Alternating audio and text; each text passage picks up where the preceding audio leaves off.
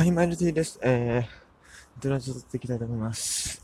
えー、今日もサムライジャパンに行ってきまして、えー、見事ですね、まあ、日本の優勝を見届けることができました。えー、それはすごい、喜ばしいことであります。えー、ね、えー、最後までセレモニー見て、えー、二次会もちゃんと見て、えー、記念写真を撮って、帰りました。結果ですね、えー、一番最寄りの電車の終電を逃してしまうという。まあ、まあ、想定はしてたんですけど、多分間に合わそうと思ったら、路線を選ばなかったらいけたんですけど、まあ今、僕はもうお金がないので。今月お金がないし、しかも、これ、え、12月いっぱいバイト読めるしね。えー、その上ですね、えー、っと、先日申し込んだインターンもですね、大学の立地とスケジュールを理由にですね、落とされてしまうっていう。いや、結構、感触良かったんですけどね、感触良かったし、まあ、なんだ、能力的なとこ認めてもらってたんですけど、えー、ちょっとそういう事情で落とされてして、とにかく今後ちょっと結構お金がやばそうっていうのもありまして、えー、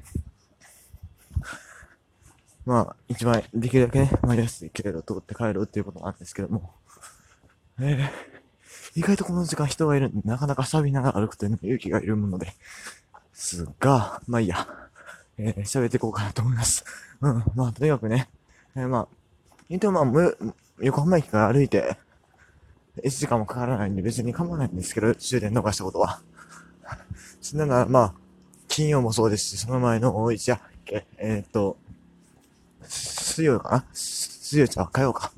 火曜のジャパンの時逃してるんで別に構わないんですけど、うん、まあ横浜駅まで来てこれた賞味同面でもなるんで、はい、え、まあいいや。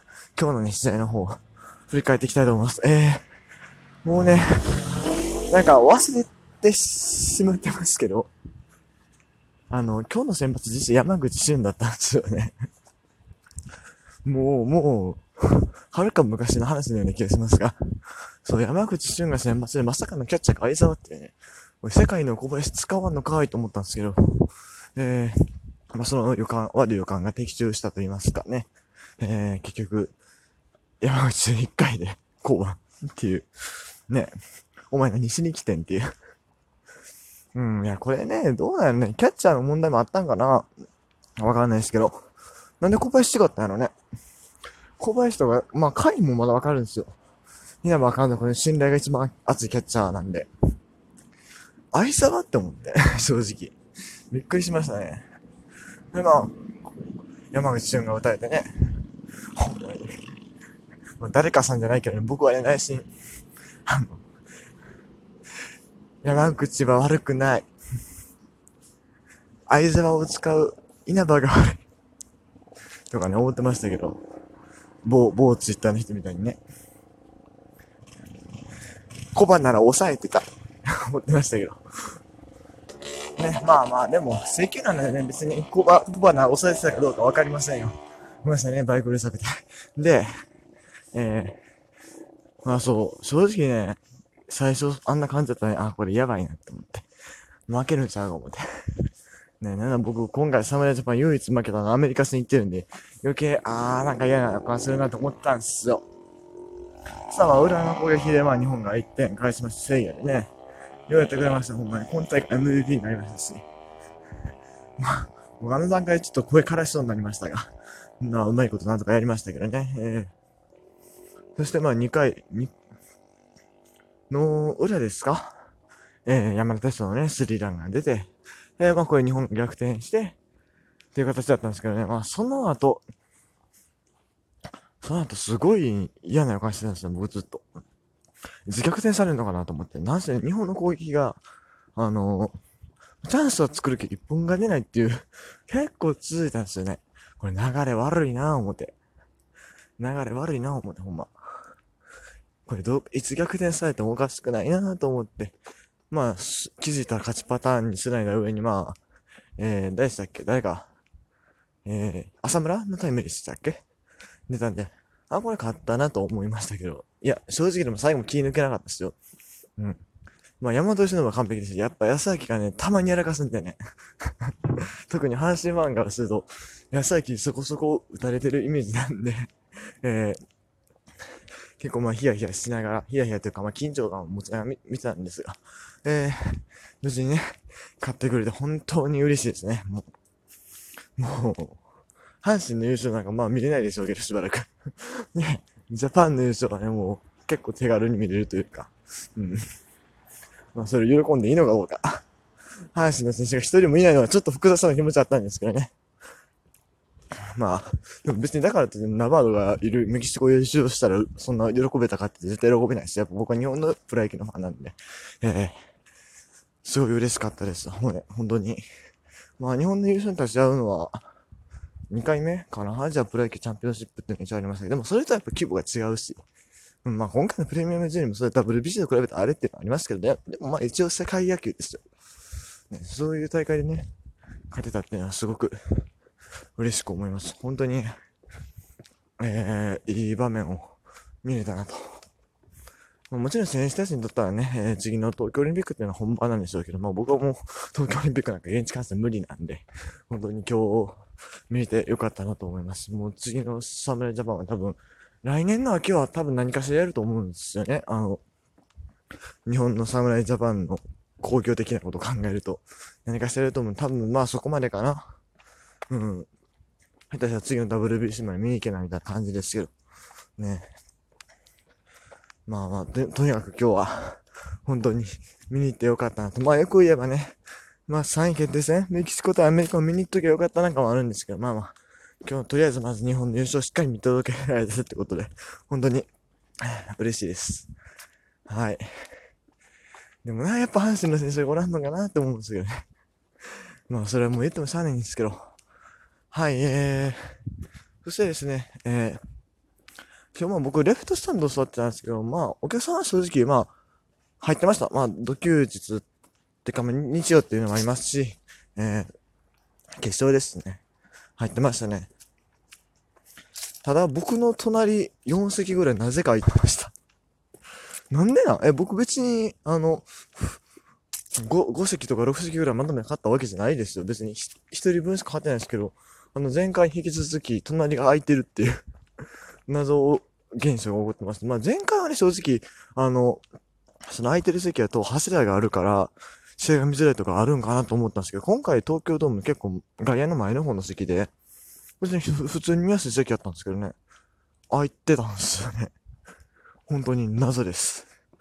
まあまあでもね、正直言うとあの、外野席狭いんで、僕からするとめちゃくちゃありがたくはありましたね。うん。特にね、あの、あれですよ。ジャン、ジャンプがあるじゃないですか。ね。殿崎修がスタメンだったんで、殿崎くんのあのジャンプ。うん、ララララララ、殿崎修太のあのジャンプをするとき、隣に人がいるとすごく気を使う。あと前先ジャンプもそうですけど。ですけどね、まあ、あの、左側が空いてたおかげですっごい気楽にできましたよ。もう思いっきりできましたね。それはまあまあまあ、ありがたかった部分ではあるんですけどね。ただ、やっぱり謎は謎なんですけど。で、えー、韓国人の方はね、三塁用にはいましたね、集団で。で、レフトにも、なんか、近くにそれっぽい人がいましたが、まあ、よくわからなかったですね。まあ、もう完全にでも決勝も日本のムードでしたね、外野席は。うん。韓国人も少なからずいたと思われますが、完全に日本って感じでした。正直これもどうなんやろね。まあ国際大会なのにね、そんなんでええんかなっていうのはちょっと思ったりはします。まあ、日本人的にはもちろん嬉しい話ではあるんですけれど、なんだろう。うーん。こういうさ、重要な大会の決勝を、毎年日本、毎回日本でやってたら、それは、ね、なんかアンフェアっていうかね、そんな気がしなくもないんですが、でも工業面を考えると日本でもギリギリってとこやしな、みたいな。あるしね。難しいところです。うん。あと、まあ、他に何かコメントするとしたら、そう。まあね、今日もやっぱりリリーフ陣すごかったですよ、リリーフ陣が。まあ、山口慎吾さんあれですよ、他のピッチャーはね、ゼロに抑えたわけじゃないですか。まあ、高橋礼、あと誰やったっけもう忘れた。まあ、繋いでってね、最後、会議の吉信、うー、矢崎ですか。しっかり繋いで。でもね、あのね、まずね、吉信くん。山本忍はね、あれはやばいな、ほんまに。あれはやばいっすわ。もう打たれる気が全然せえへんかったし。ね。あれ、あれ何がやばいってまだ高卒3年目よ。高卒3年目ドラフト4位とかであんなピッチャー、改めてすごいねと思いましたね、ほんと。オリックスが、ね、自信を持って3軍制に移行しようとしてるのは、ね、本当によくわかりますね。いや、あれはマジですごいです。うん。それから、甲斐野博士。彼に関しては僕正直、まあ、どうなんかなと思ってたんですよ。シーズンの防御率そんなに良くないし。うん。どうかなと思うんですよ。今日は良かったですね、マジで。球速も結構出てましたし。よかったけど、でも、彼の野球人生を考えるとちょっとどうなのかなと思いますよね。だってルーキーイヤーでバンバンバンバン投げまくって、しかもこのプレミア12、12も呼ばれてですよ。で、フル回転して。来年、再来年、故障せへんかなそれがすごい心配、僕は。